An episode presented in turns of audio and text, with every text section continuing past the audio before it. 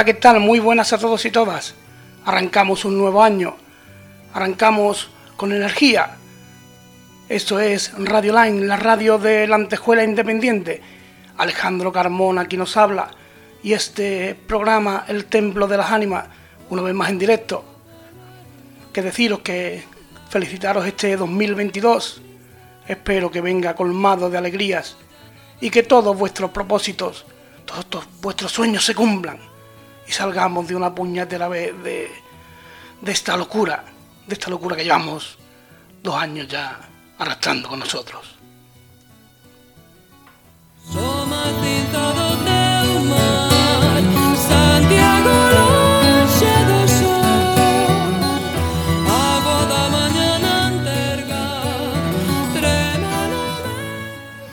y arrancamos una noche muy, muy, muy especial. Hoy nos visitan desde, desde la ciudad del Turia, desde Valencia, con un, con un hombre, con un escritor, con un comunicador nato, con una persona excepcional, con un hombre que su mayor ambición es divulgar y difundir la cultura que tanta falta hace en este país. Como decía desde la ciudad de Valencia nos llega el gran David Barberá. David, muy buenas noches. Muy buenas noches, Alejandro, ¿qué tal? ¿Qué tal? ¿Cómo te encuentras? Bueno, mucho mejor. Si me notáis un poco la voz cogida, ya sabes que he pasado una semana un poco durita con, con esto que nos achaca estos dos últimos años, como bien has dicho. Y bueno, pero bueno, por suerte lo hemos superado bien, la familia y yo, así que bien. Motivo de celebración. Mm, desde luego, eh, esto, esto nos pilló a todos de, por sorpresa y, y eh, yo creo que de alguna manera eh, en algún momento esto tendrá que terminar y, y algunos espero que nos haga mejores personas, ¿no? Sí, bueno, eso es lo que dicen, ¿no? Pero se está viendo que realmente seguimos siendo lo mismo de siempre. Eh, mm, David, yo decía que tú eres un comunicador nato, tú tienes un programa en YouTube y en Twitch, creo, ¿no? Sí, así es. Perdón, que se llama Sin Tapujo. Eh, he visto que en YouTube tienen más de 9.000 seguidores, que no es moco de pago, de pavo. Y bueno, para ti, para David Barbera, ¿qué significa la cultura? Porque tú te, dedicas a difundirla. ¿Cómo? Que para ti, ¿qué se dedica a la cultura? ¿Tú te dedicas a difundir ah. cultura? Sí, pues em, la cultura para mí es más que nada es un incentivo para despertar la curiosidad innata que hay en la gente. Y creo que esa, esa curiosidad es, es un motor que es capaz de mover cualquier cosa, ¿no? Y si la gente empieza a interesarse por, por cosas que a priori desconocía, igual descubre una nueva vocación, un nuevo algo a lo que aferrarse. Yo creo que la gente ahora mismo está esta falta de eso, ¿no? También de, de cosas a las que agarrarse, de motivos por los que levantarse, de ganas de luchar, de ganas de, de hambre del día a día, ¿no? Como, como tengo yo. Y creo que la cultura ayuda mucho a eso, a descubrir cosas nuevas, cosas que te apasionan, cosas... El saber, yo creo que el saber es la clave de todo y, y bueno, ese es mi interés, hacerle ver a la gente que hay cosas más allá que el vídeo chorro de, del momento y, y el tuit gracioso del día, ¿no? Eh, David, eh, ¿la juventud no, no se acerca a la cultura? Yo creo que no, no tanto como debería o tanto como lo han ido haciendo antes. Pero quizá por, por eso, ¿no? Porque tienen es mucho más fácil consumir vídeos de TikTok o cosas así más, más superficiales que les dejan que es más al alcance, no necesitan ningún esfuerzo y, y por eso me, me, interesa tanto eso, el despertarles la curiosidad y el hacerles ver que, que hay, hay un mundo lleno de, de, cosas por saber y por descubrir y que es, es tan placentero como, como cualquier otra cosa. Eh, tú escribes un libro que se llama eh, Por caro al fin del mundo, ¿no?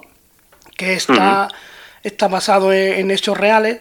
Cuéntanos un poco, hasta donde tú quieras, por qué haces este libro y de qué va esta historia. Pues la historia va de, de una niña que es secuestrada a manos de su madre y su padre lucha por, por recuperarla y se ve, se ve, se encuentra trabas tanto a nivel burocrático como, como a nivel legal. Y su denuncia porque claro la madre se la llevó a otro país pero sobre todo es un libro que busca denunciar esa situación más que el hecho en, en sí que además el dinero todo lo recaudado es donado a la causa a que ese padre pueda pueda seguir luchando por estar con su hija.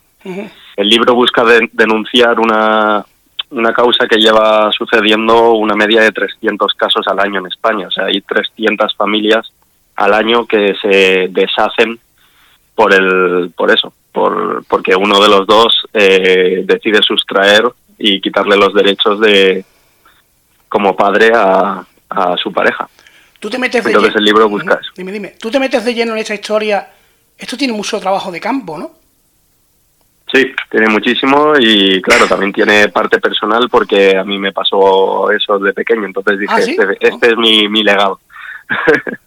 ¿A ti- a ti Claro, yo tuve que luchar mucho para, para recuperar el contacto con mi familia, con mis con la familia de mi padre en este caso. Mi padre no, no luchó como Carlos, mi padre se, se metió en las drogas y, y murió.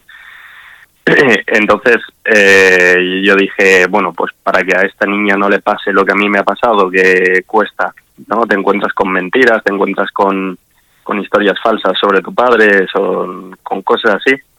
Entonces dije, pues necesito hacer algo para esta niña pueda encontrar la verdad sin necesidad de, de comerse tanto la cabeza como a mí me pasó, que todo quede plasmado en un libro. entonces la, la empatía con el padre con este hombre es indescriptible Es absoluta, claro. Sí, sí, sí. Yo en cuanto yo no yo no lo conocía, yo conocí yo le conocí a raíz de un tuit que se le hizo muy viral porque él fue denunciado por intentar él cuando fue a recuperar a su hija eh, lo detuvieron, lo metieron en la cárcel por por intento de secuestro. Entonces él contó la historia y se hizo muy viral, salió en las noticias, en varios en medios de, de comunicación y claro, yo empaticé enseguida y dije, pues eh, contigo a muerte, vamos a luchar por esta causa hasta el final. Eh, Y ahí estamos. ¿Sufriste de alguna manera escribiéndolo? Sí, claro, sufrí muchísimo.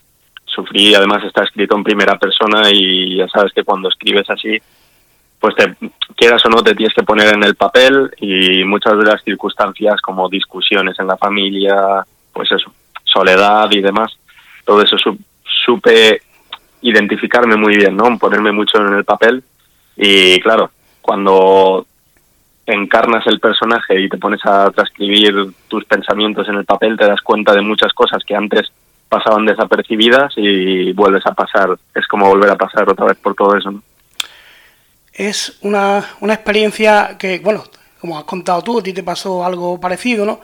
Eh, te- a la vez que a la vez que me imagino que, que de alguna manera recordar todo aquello fue algo traumático, pero a la vez te da fuerza para intentar seguir luchando por este tipo de cosas, ¿no? Claro, claro, eso siempre, porque si yo he podido salir adelante y, y recuperar lo que una vez se me quitó, cualquiera cualquiera puede, ¿no? Yo no soy nadie nadie especial, digamos. Entonces, eh, yo sé que ella va a recuperar a su padre, que Carlos va a recuperar a su hija y ahí estamos poquito a poquito luchando por porque ese reencuentro sea posible. Entonces doy por hecho que todavía esto no, no se ha producido, ¿no? No, no, no, no. Ah, eh, está en marcha la segunda parte del libro, lo que pasa es que no queremos publicarla sin que sin haber escrito que se han reencontrado por fin. En, en, el, en el libro hay un reencuentro, ¿no? Pero no es definitivo, digamos. Entonces, en la segunda parte ya queremos que sea definitiva, que tenga un final feliz y está ahí a medias porque gracias al a la publicación del primer libro, Carlos ha podido viajar allí a Kirguistán, que es el país donde está donde está su hija, que sepamos, porque hemos vuelto a perder, a perder la localización. Pero, pero sí, bueno, se han conseguido cosas, pero todavía no, todavía no se ha producido ese reencuentro definitivo. Y hasta que no se produzca no, no habrá segunda parte. Este libro es joven, ¿no? Es de 2021. Sí, eh, salió a finales de enero del 2021 y nada, pues va a cumplir un añito en tres semanas. Eh, ¿Cuál ha sido la, la difusión? Pues ha sido bastante grande porque, claro, Carlos ah, tenía muy buenos contactos con grandes influencers de YouTube y demás medios de comunicación eh, con periodistas también de cuando le sucedió lo que le sucedió, ¿no? De eso, de que le detuvieron y tuvo que, salir en la tele a desmentir lo, lo que habían dicho. Y gracias a eso, bueno, pues el libro ha tenido muy buen recorrido, ha llegado a varios partidos políticos que nos están ayudando, ha llegado a alguna cadena de televisión, o sea que bien, muy bien, muy contentos con el resultado del libro y la acogida que le ha dado la gente, que es muy buena. Aquí la clave, imagino que está en, no intentar no desesperarse, ¿no? No, claro, desde luego, y sobre todo tener la fuerza y la valentía que tiene Carlos, que sin duda es una lucha constante día a día y encima sin medios, claro, porque yo le estoy ayudando con el libro y él se va buscando las castañas, pero ni el, ni el gobierno, ni las leyes, ni, ni la ni digamos el sistema judicial que hay montado allí en Kirguistán, en un país como Kirguistán, que es muy corrupto y el que más dinero tenga gana, digamos, nada nada le pone se lo pone fácil y él sigue luchando, peleando y para mí es uno de mis grandes referentes en ese sentido, por eso yo siempre se lo digo que le admiro muchísimo por la fuerza que tiene y, y el coraje de seguir luchando día a día. Eh, a ti que te gusta hablar sin tapujo, eh, ¿por, qué, ¿por qué esta historia no tiene la difusión mediática que tienen otras? Pues supongo que por eso precisamente, ¿no? Por tintes políticos. Yo creo que no interesa porque cuando sacas las estadísticas, el, desde el 2001 que creo que es que se aprobó la ley esta de mm, bueno, no me acuerdo cómo se llama la ley, pero el creo que era el 86% por ahí de los casos eh, se cometen a manos de las madres, ¿no? Entonces es un tema que ahora mismo es bastante farragoso, sacarlo en política, ¿no? Porque nadie quiere perder votos. Entonces, luchar contra eso es muy difícil. Significaría quitar a lo mejor algunos derechos que han ido consiguiendo y, bueno, no sé, es un tema complicado. Yo de eso no entiendo tanto como para meterme en el jardín, pero vamos, yo todo lo que nos han dicho los políticos y la gente que se ha interesado por el libro y por apoyarnos en la causa, eh, nos han dicho que, los tiros van por ahí, ¿no? Que ahora mismo no interesa hablar de eso. Bueno, para el caso es lo mismo, ¿no? Da, igual que sea un 14 que un 80, que un 40, es lo mismo da, es un, es un secuestro de una menor, en este caso da igual que sea el padre que la madre. Mm. Claro, claro, pero por ejemplo en el libro yo documento algunos casos, ¿no? Y en uno de los juicios eh, a Carlos le dicen que en unas denuncias, ¿no? Que Carlos dice, bueno, es que yo también le estoy denunciando a ella, ella también tendrá que demostrar lo que dice. Y a Carlos se lo dicen, le dicen que a ella no le hace falta demostrar nada porque ella es una mujer. Y cuando va la policía también en otro en otro en otra situación también dice, pero bueno, ¿usted qué, de qué se preocupa si, si la niña está con su madre? Y lo que venía era denunciar el secuestro, ¿no? Entonces, todas esas trabas eh, ahora mismo pues no interesa sacarlas a la luz y ya cuando salió el libro me cayó algún palo por haber escrito eso pero bueno, ya tengo los documentos oficiales que, me respaldan y digo, oiga, aquí pone esto y yo he escrito un libro de no ficción y como comprenderá no voy a ocultar nada. Eh, ¿Algún intento de censura, por así llamarlo? No, intento de censura no, más bien descontentos. Pero no, censura no, porque, vamos, en ningún momento con el libro hemos entrado en todas partes y nos han abierto la puerta a partidos políticos de todos los colores, o sea, no censura no es la palabra. Yo diría que, es un tema bastante escabroso y que levanta ciertas ampollas. Eh, ¿Se presiona mucho hoy en día a través de las redes?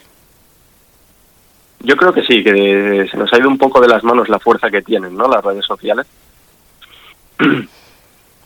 Pero eh, eh, ya, no, ya no hablamos de, esta historia, de este libro. En, en, en cualquier asunto, cualquier programa que tú hagas, eh, si te dejas llevar por, por la crítica negativa, te pueden llegar a liquidar. Sí, eso seguro. Sí, sí, sí, es verdad. Tienen una fuerza desmesurada las redes sociales. A lo mejor muchas veces, claro, en nuestro, igual en, con nuestras repercusiones es más más fácil achantarnos, ¿no? Por decirlo de alguna manera. Cuando ves ahí unos cuantos comentarios negativos, ya te, aunque sean humo, aunque no queden, aunque queden en nada, ya nos cohiben un poco, pero sí que sí que es verdad que tiene una fuerza desmesurada para mi gusto, porque no considero que sea algo real, no porque luego cuando vas personalmente con el libro a algún sitio o, algo así, todos son buenas caras, todos gente que quiere ayudar, todo el mundo está, todo el mundo es bueno realmente cuando te lo encuentras cara a cara. Hay mucho... Pero luego tras una pantalla parece que las máscaras ayudan al, al mal. Hay, hay mucho hay mucho avatar detrás de detrás de las críticas. Sí, sí, sí, sí. Y con esto que comentabas antes de mi programa de Sintapú, pues alguna vez he querido llevar a directo algún debate con pues precisamente de eso, ¿no? Que se generaban en redes sociales y digo, bueno, pues es un debate interesantísimo para hacerlo en directo. He intentado contactar con, con gente que intervenía, sobre todo la más desidente, ¿no? O que incendiaba más el asunto. Y luego te das cuenta que no hay nadie detrás de esos perfiles, nadie material, nadie a quien puedas dirigirte y ningún nombre al que aferrarte, ¿no? y hablas y a lo mejor muchas veces ni te contestan o te dicen que no, que no hacen entrevistas o que no... Por eso te digo que yo creo que realmente la gente es mucho mejor de lo que parece, de mucho mejor de lo que se ve en redes sociales y que las redes sociales tienen una fuerza que, que no se merecen, creo. Pero le damos, pero inevitablemente le damos, le damos una importancia quizás mayor de la que tenga, pero es que hoy en día todo se mueve por ahí. De hecho, eh, tú tienes a ti la, la tecnología, tanto a ti como a mí, ¿no? Tú tienes un montón de seguidores, pero nos da la posibilidad de que estemos en, en, nuestro hogar, en nuestra casa y lleguemos a cualquier parte del mundo. Eso implica, eso implica que vamos a llegar a gente muy buena, pero a otros que quizás no lo son tanto. Claro, eso es lo malo, ¿no? O sea, a ver, no hay que olvidar que las redes sociales, yo no tengo nada en contra de ellas. Eh, para mí me parece una herramienta maravillosa y he conocido a gente magnífica y no estaría hoy aquí hablando contigo si no fuera gracias a una red social, ¿no? Y el libro no habría tenido tanta repercusión si no estuviera la red social y el siguiente que saque tampoco la tendrá si no es por las redes sociales, porque si no me leería mi familia y cuatro más. Claro. ¿Dónde podemos...? Dime, dime. No, eso, pero que bueno, que siempre está ese lado negativo de la gente que, que, lo usa, pues a lo mejor para desahogarse de su día a día o para volcar ahí ciertas frustraciones, pero ya te digo que luego cuando hablas personalmente con esa gente, no son tan incendiarios ni tienen tanto que decir como parece. ¿Dónde podemos comprar este libro? En Amazon, salvo en alguna librería de Valencia y demás, pero sobre todo en Amazon. ¿En formato electrónico o formato ¿En papel? En ambos, en ambos, formato electrónico y en papel. Y bueno, y, esta segunda parte que estás preparando, ¿estás, ¿estás escribiéndola ya o estás todavía esperando acontecimientos? Sí, ahora mismo, pues eh, gracias al libro, Carlos pudo volver a viajar aquí a Kirguistán, que creo que ya te lo he comentado. Y lo que he hecho ha sido documentar todo ese viaje y lo que se encontró allí, que también es para escribirlo, porque en este segundo intento también han pasado cosas bastante interesantes. Y nada, de todo está escrito, pero bueno, a la espera de más movimientos. Entonces, pues poco más. Mientras tanto, yo sigo con mi carrera. ¿Contar este tipo de historias desgasta, David? ¿Desgasta psicológicamente? Sí, bueno, desgasta emocionalmente quizás, ¿no? Porque te das cuenta de que es una lucha, porque también conoces a mucha gente que está en la misma situación y, te das cuenta de pues del desastre, ¿no? Que dices, joder, ¿cómo puede haber tanta gente que esté pasando por esto? Y antes de ponerme con el libro, yo ni lo sabía, ¿no? Que, que era tan común. Pero bueno, eh, yo creo que tira más eh, las ganas de hacerlo, la fuerza y el coraje de, luchar por conseguir lo que quieres, que creo que al final es lo que tiene que premiar. Porque, eh, evidentemente cuando tú te metes en esa historia y la, la publicas, te habrás encontrado con un montón de casos que te dirán, pues esto me recuerda a mí, a mí me pasa esto, a mí me pasa, lo mismo de otra manera, pero es más o menos igual, y se te meten un montón de historias que, que tienen que llenarte la cabeza de, no sé cómo, cómo llamarlo, es muy fuerte la historia que acabas de contar. Sí, sí, sí, sí, porque claro, además también eh, pues el libro se mueve también en asociaciones de, de padres maltratados y demás, que aunque el caso no sea el mismo, pues siempre te contacta gente que se siente identificada, ¿no? A lo mejor con la situación o con lo que está pasando Carlos, no por el hecho en sí, sino por cómo se siente o por las trabas burocráticas o legales. Y claro, te, hablas con gente, te, te cuentan sus, sus casos y sus cosas y dices, joder, si pudiera leer un libro a todos, ¿no? Claro. Esto de, también te, dedicas a corregir libros, ¿no? Sí, sí, eso más como más como hobby, digamos, porque requiere demasiado tiempo como para dedicarse de forma profesional. Pero sí, sí, sí, me gusta mucho. ¿Te implicas como si fuera algo tuyo? ¿Cómo? ¿Te implicas a la hora de corregir como si fuera algo tuyo? Ah, hombre, por supuesto, no. De hecho, más, porque yo el mío no lo corrijo yo. yo creo que que no podría, ¿no? Siempre se te escapa algo cuando es tuyo porque lees así de forma más automática y no, no tienes el cuidado que debes de tener. Y cuando tienes la responsabilidad de, de algo como es, que tú sabes lo que cuesta, ¿no? Parir un libro y no, no cuidarlo o no ponerle el cariño que merece es un crimen, pero si luego encima va, va a poner corregido por David Barbera y tiene fallos, pues queda feo. Entonces tienes que ponerle extremo mimo y además que estás jugando con la ilusión de, de un escritor, que ya sabemos lo grande que es eso. Este libro tuyo, bueno, es una historia que te cuentan, evidentemente. ¿Para cuándo una, una novela tuya de, de, propia, de propia creación? Pues debería haber estado este mes. Eh, yo querría que estuviera, pero creo ah, que no me va a dar tiempo. Sí, ya me quedan cinco capítulos, así que yo creo que para febrero ya, ya puede estar. Ya tenemos cubierta, ya tenemos todo, ya solo será terminarlo, corregirlo y a imprenta. Y, cuéntanos ahora que no lo escucha nadie, ¿de qué va esto? Pues eh, está inspirado en un caso que me sucedió a mí con una chica cuando era más joven mucho más joven antes de conocer a mi mujer y todo. y, y, bueno, eso ha inspirado pues un caso de una mujer que se obsesiona con un chico y hasta ahí puedo contar. eh, en tu en tu programa eh, Sin Tapujo, ¿por, por, qué lo llamas así, David? Porque antes de eso tenía un programa también que se llamaba Portal Literario, que hablábamos de libros y hicimos muchísimas colaboraciones eh, con un escritor que se llama Jorge Gonex también, que montó el programa conmigo y hacíamos muchas colaboraciones con otros canales que se dedicaban más o menos a lo mismo, ¿no? hacer entrevistas por libros, hacer entrevistas a autores y demás. Y yo me di cuenta de que había, en todos había más o menos lo mismo, ¿no? El mismo contenido. Entonces yo dije, aquí hay que hacer algo que no, que, que sea distinto. Y cuando yo intenté hacer en portal literario debates y demás, me di cuenta de que la gente era muy reticente a hablar de temas polémicos. Y yo dije, no, esto ya no me pasa. Esto se llama sin tapujos y aquí venimos a hablar de lo que haga falta. Y por suerte, bajo esa premisa, la gente que viene invitada está dispuesta a hablar de lo que haga falta. Yo no les digo de qué les voy a sacar, yo les digo de lo que vamos a hablar y ellos me dicen sí, sí o sí no. Me he encontrado con muchos no, de mucha gente que no está dispuesta a hablar de ciertas cosas, como te he dicho, pero hay otra que sí, hay gente que ha accedido sin problemas y bueno, ya se puede ver en los programas que se mojan bastante. Eh, ¿la, la, polémica vende, David?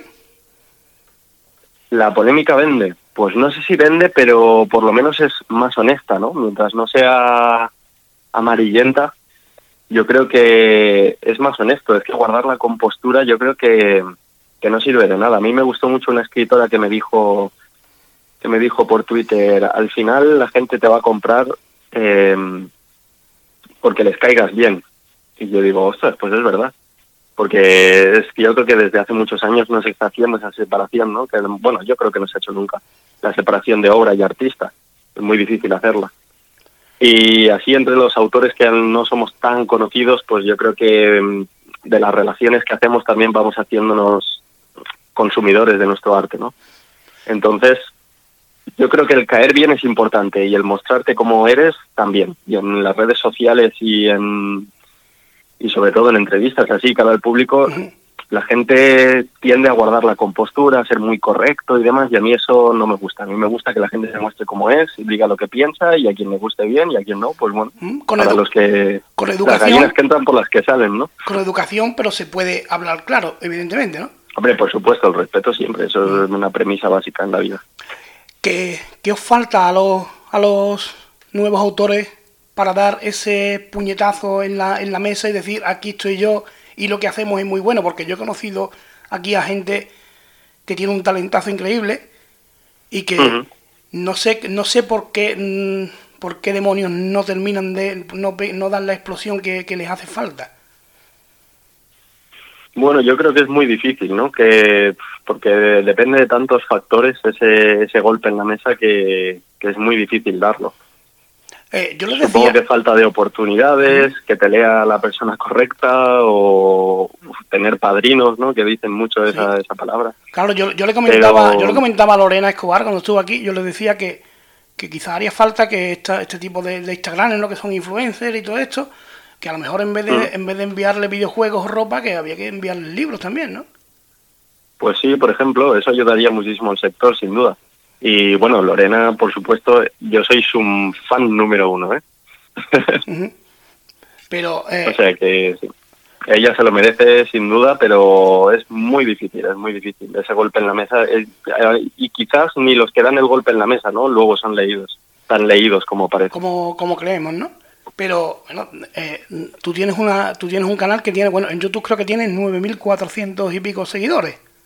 Sí, lo que pasa es que este canal, claro, antes también lo tenía dedicado a otra cosa, entonces los seguidores pues también son un poco ambiguos, ¿no? Por la cultura parece ser que nos está interesando tanta gente.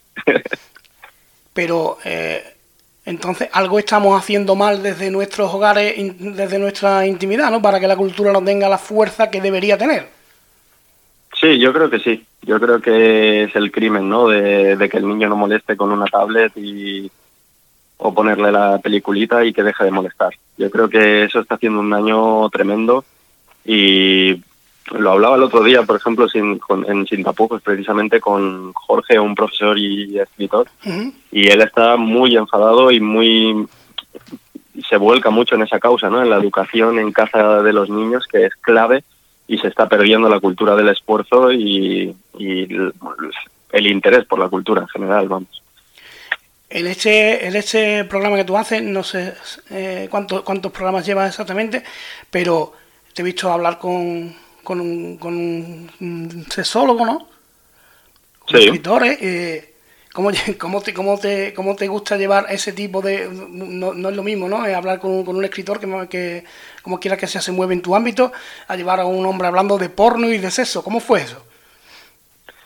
Pues es que eh, yo siempre he tenido un problema, ¿no? Que, bueno, no sé si es un problema, pero desde luego que es un quebradero de cabeza. Y es que me interesa todo. Entonces, eh, todo lo que me llega yo lo leo y, como sea mínimamente interesante ya estoy investigando sobre el tema y me intereso por todo. Y en el programa con, con el ilustrador Fran Ferri estuvimos hablando de salud mental y salió un tema muy interesante, ¿no? Sobre pues el impacto que está teniendo la salud mental en los jóvenes de hoy en día, que yo creo que está un poco relacionado todo, ¿no? Con lo que comentábamos al principio, de que se están perdiendo, pues eso, las ganas, el, interés por las cosas y, y, por ello las ganas del día a día, ¿no? Y, y yo dije, bueno, pues me interesa muchísimo hablar con un, con un profesional en la materia sobre salud mental. Y, y preguntando, preguntando a ver quién quería venir, este hombre se ofreció, pero claro, no, no era su campo. Entonces, hablando, hablando, me dijo que estaba más, mucho más cómodo hablando sobre este tema. Me pasó unos, unos ensayos que él tenía sobre, unos artículos, perdón, que él tenía hablando sobre el tema para ver si me parecía lo suficientemente interesante como para tratarlo en el, en el programa. Y bueno, sin duda, el impacto que está teniendo la, salud sexual en, hoy en día en la sociedad es tremendo. Y yo me quedé tan anonadado que dije, bueno, ya, o sea, el martes mismo vamos a hablar de esto.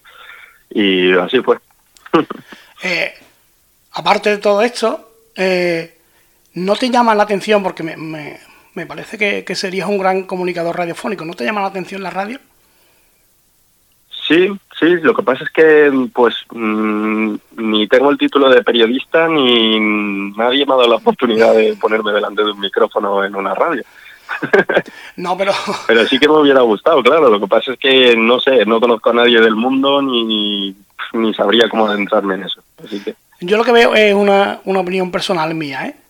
Que hay, hay, muchos, hay muchos youtubers eh, muy buenos, como es tu caso, pero eh, no deja de no, no deja de, ser lo mismo. Mm, dos personas, tres, cuatro que se ponen a hablar eh, en, en, una pantalla de, ordenador y para mí pierde como para mí pierde magia. Para mí esto que, no porque lo haga yo, evidentemente, pero esto de, esto de la radio tiene, tiene otra, otro tipo de otro tipo de fuerza interior. No sé cómo, cómo explicarlo.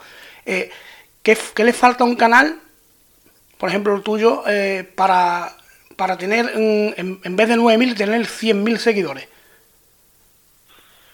Pues volvemos a lo de siempre. Yo creo que el interés de la gente, ¿no? Eh, es que si, si tú ves ahí las dos opciones y ves que en uno hay un profesor hablando sobre educación y en otro tienes a, no sé, a alguien reaccionando a no sé qué juego, pues lo más fácil es que el público asiduo de YouTube se vaya a ver al tipo que está comentando no sé qué juego.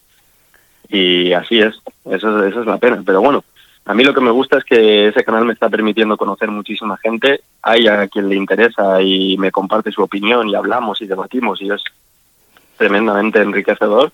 Y yo estoy muy contento, tampoco me hace falta que hayan 100.000 suscriptores, bueno, si tiene que haberlos algún día lo sabrá y si no, pues yo mientras sigo conociendo a gente interesantísima y disfrutando de lo que hago, así que... Ah, evidentemente esto no se hace por, por dinero, se hace por, el, por, el, uso y disfrute personal de, de, cada uno. Pero es que lo, mm. lo, que tú haces es, es que es algo más que, que yo creo que, necesitaría otra difusión porque es que, es que estás vendiendo cultura, estás regalando cultura. Y, y esto hay, que darle bombo. Yo desde, desde este pequeño estudio eh, voy a intentar que esto, que, que, tu, que tu programa llegue lo más lejos posible porque es que es, lo que realmente interesa hoy en día. Y, pues muchísimas gracias. Mm, yo creo que, oyéndote a ti comunicar, yo creo que hemos, hemos bebido más o menos de las mismas fuentes, ¿no? Porque a mí me recuerdas un poquito a Félix, a, a esa forma de, dejar caer la frase al final, ¿no? Eh, un poquito a este, ¿cómo se llama? A Quintero, que supongo que también te gustará. Sí, eh, bueno, yo algún día contaré, contaré yo mi historia con la radio. Yo, eh, yo dormía con mi hermano y mi hermano ponía la radio a, todo volumen por la noche. Y entonces pues ponía, bueno, esto es Loco de la Conina, eh, había programas repetidos, porque yo, eh, Félix murió en el 80, yo soy del 79, pero ponían programas repetidos de Félix Rodríguez de la Fuente. Sí, sí, sí, sí. Eh, yo también soy posterior y soy un loco empedernido. Me he visto cien mil veces sus programas he visto 14.000 veces los de Quintero, los de Sánchez Dragó, los de todos, los que hagan falta. Yo después ya fui a, más de, algo más mayor, ¿no? Era, era fan de José María García, en fin, eh, y, bueno, y también de Iker Jiménez, que son para mí tres personajes que hablan muy parecidos. Mm. Sí, sí que es verdad, se parecen mucho. Tienen, tienen cierto deje muy parecido y, puede ser, claro, que tenga yo que tenga yo ese Sí, se te nota la influencia, ¿eh? sin duda. Eh, ya, ya, quisiera yo eh, parecerme a, alguno de estos. Pero, eh, ¿tú has pensado tu, eh, tu programa hacerlo podcast? Pues, mira, ¿tú crees que debería hacerlo? Sí. Pues ya está, pues no se hable más. A partir de ahora lo voy a subir a... ¿A dónde me recomiendas? Bueno, pues mira, en Apple Podcast, en Ivo, en, en SoundCloud, en Spotify pues anda, que no hay para, subirlo. Creo que tendrías también, es otro, otro tipo de, otro tipo de, difundirlo, que también mm, creo que alcanzaría. Mira, aquí, mm, y no es, y no es, y no es pedantería, pero este programa se excusa mucho en Sudamérica. Que a mí me parece algo mágico, que yo desde aquí, desde mi pueblo, desde mi casa, yo esté llegando incluso a Estados Unidos.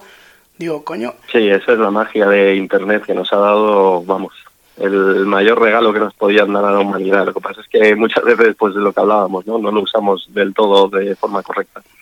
Para ti, Félix Rodríguez La Fuente, ahora que ha sacado el tema, ¿era el mejor comunicador de este país? Yo creo que sí. Yo creo que sin duda, ¿no? Y además, eh, como persona, era un fenómeno el, el hombre, ¿no? En todos los jardines que se metía y que a lo mejor le costaron, bueno, es que a lo mejor nos metemos en algún jardín aquí, Alejandro. No, yo, yo, yo, ya que vamos, a, yo, creo que yo creo que a Félix lo quitaron de en medio, eh, una opinión mía. Eso te iba a decir, sí, sí, yo creo que el ser tan buena persona, yo creo que le costó la vida, ¿no? Al final. Eh, cuando tú terminas de escribir un libro, o en este caso este que este que has escrito, o la novela esta que esta que estás escribiendo, eh, ¿es algo que te libera o te, quedas con ganas de más? ¿O la mente necesita despejarse? No, no, pues sabes lo que me pasa, que para mí escribir es como, como que me da pereza, ¿sabes? Me, me parece un trámite. O sea, a mí lo que me gusta es la documentación, la organización, el pensar todo, pensar la trama, hilarlo todo, darle vueltas, crear la historia, pero luego dices, venga, ahora escribirla. Y dices, uff, qué pereza, ¿sabes? Entonces, cuando ya estoy terminando, ya estoy pensando en la siguiente. De hecho, ya tengo notas para la siguiente y tengo otro proyecto empezado con Lorena, precisamente, que, tuviste aquí en el programa también. Y nada, tengo la mente puesto en, en, esos proyectos que tengo ya para, para sacar durante el año. Y nada, eh, lo veo como un trámite. O sea, en cuanto esté está fuera, se acabó ya otra cosa. No hay que, no hay que recrearse demasiado. ¿Tú eres más de, tú eres más de la noche a la hora de preparar tu, tu historia? Pues antes sí, pero ahora que vivo con mi mujer y estoy casado, soy un hombre de bien correcto, me toca irme a la cama con ella y despertarme con ella. Pero, entonces, ¿te consideras ratón de biblioteca? Sí, sí ¿no? siempre, toda la vida. Siempre me ha apasionado todo y, y precisamente eso, o sea, nunca he podido gastarme mucho dinero en libros, entonces mi único recurso era ir a la biblioteca. Por suerte en el colegio tenía una gran biblioteca y no me hacía falta darme muchos pateos, ¿no? Tenía la, la misma biblioteca la tenía en el colegio. Entonces eso me, me ayudó muchísimo. Y mi abuelo siempre ha tenido una gran biblioteca que yo creo que gracias a eso tengo este interés desmedido por los libros. El, la máxima aspiración de un escritor es que tu libro, ah, cuando tú ya no estés aquí, tu libro te supere y siga y siga y siga generación tras generación.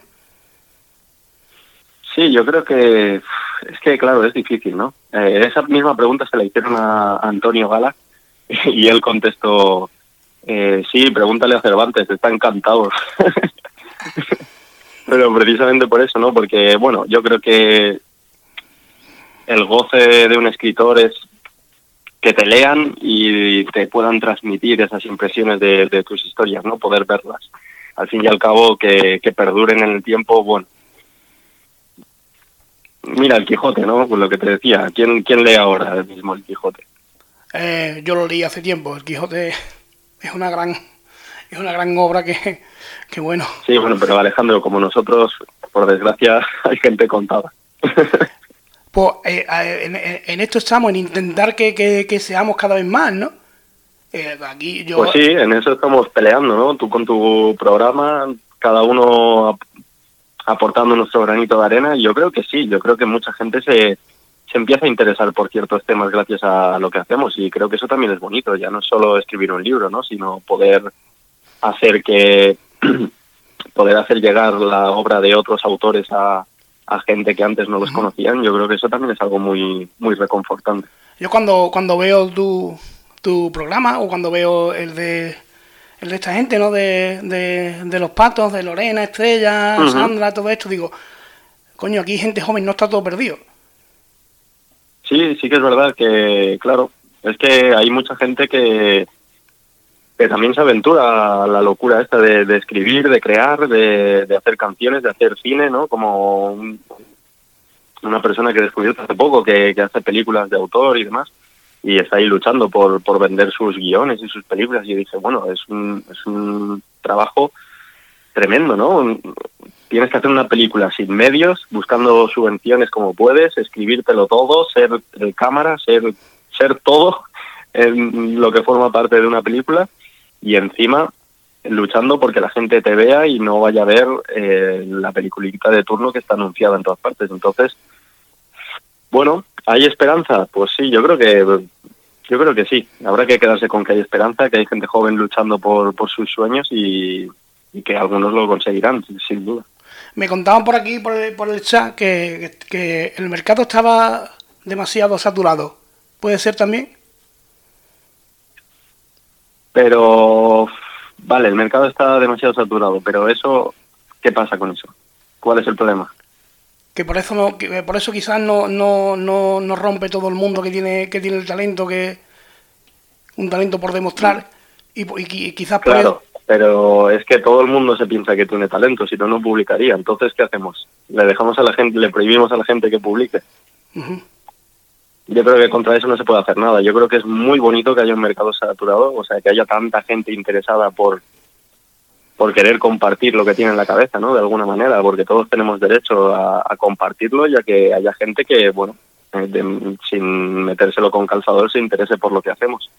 Y creo que eso es bonito. Es verdad que puede dificultar que, que lo bueno salga a la luz o destaque dentro de todo lo demás, pero no sé, no creo que en el arte se pueda decir, no, esto no, no debería de ver la luz y esto sí que es mejor. No, no creo que eso sea lícito. Claro, bueno, evidentemente cuántos no, ya no es, ya no es solamente el libro, en, en cualquier tipo, en músicos, en, pintores, que ya después de muertos de muchos años, pues resulta que, que sus obras ponen su y han, y han, y han explotado, y han explotado al mundo, ¿no?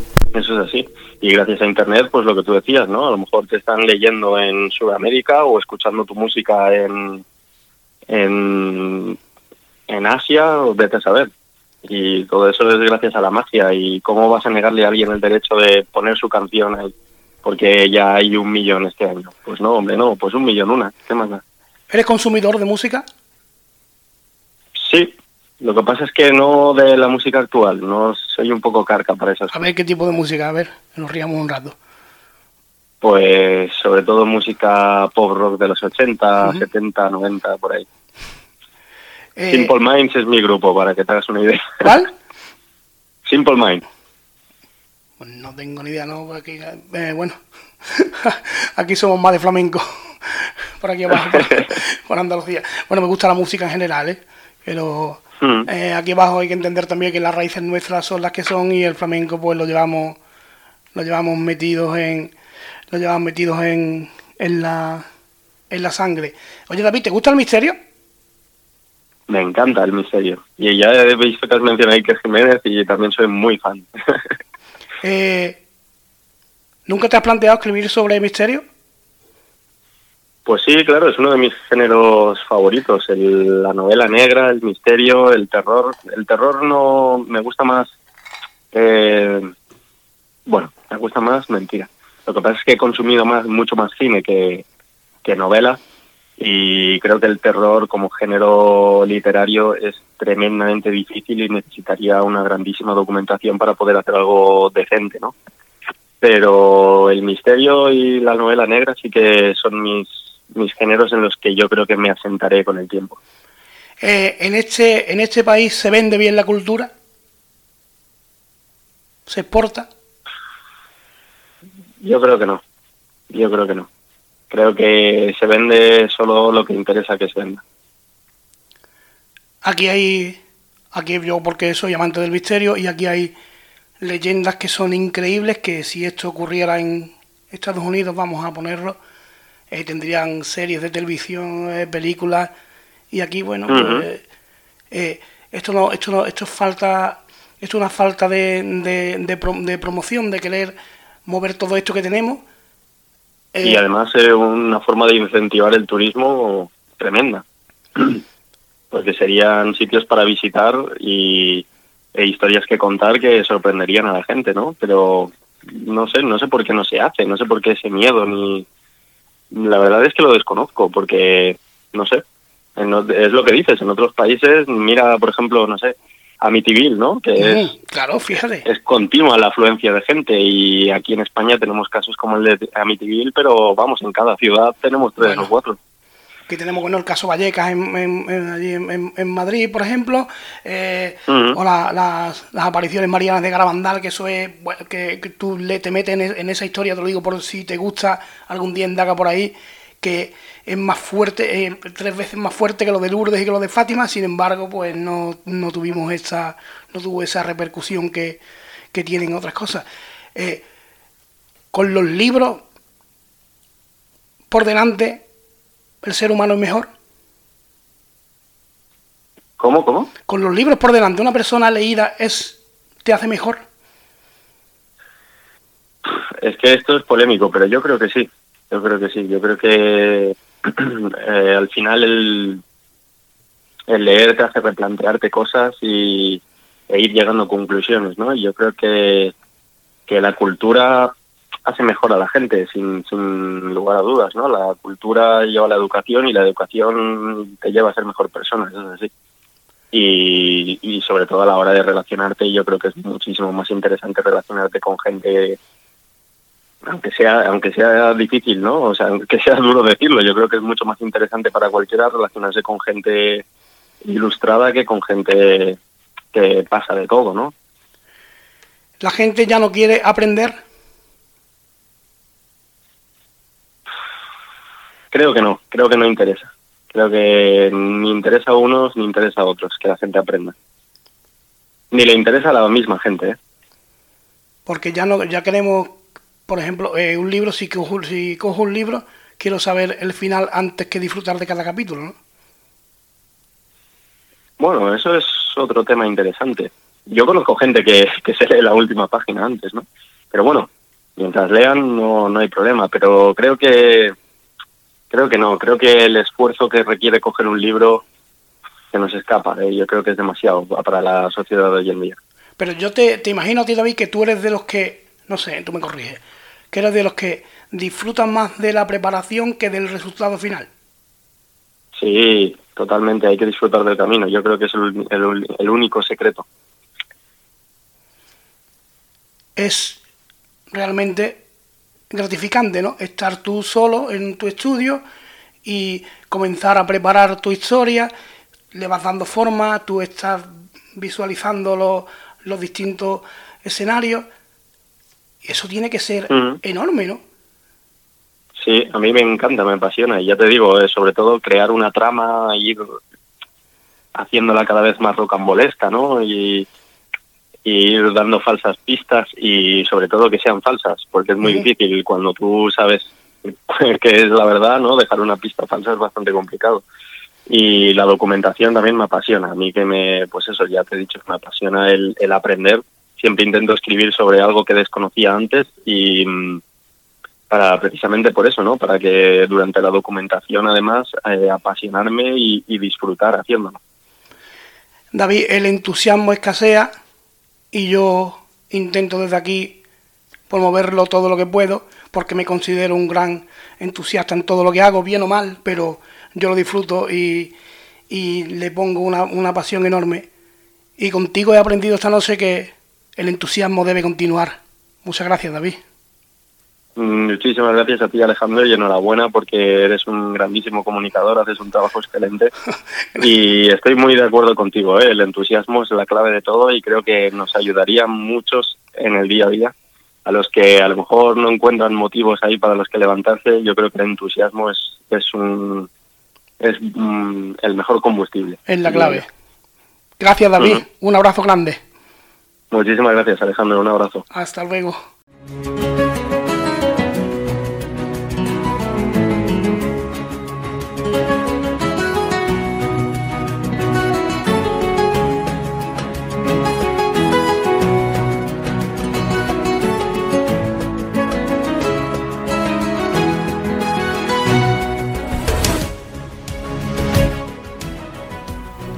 Bueno amigos y amigas, pues hasta aquí el programa de hoy. Cuántas cosas interesantes nos ha contado David, ¿verdad? Cuánta fuerza, cuánta verdad hay en sus palabras. Para mí ha sido un placer volver este año 2022 con este gran hombre, con este hombre que tenemos que, que recomiendo seguir, que recomiendo porque lo que hace es fomentar la cultura, el estudio, el aprendizaje. En esta vida es lo que nos queda. Sin más, me despido de vosotros y vosotras, no lo sé más.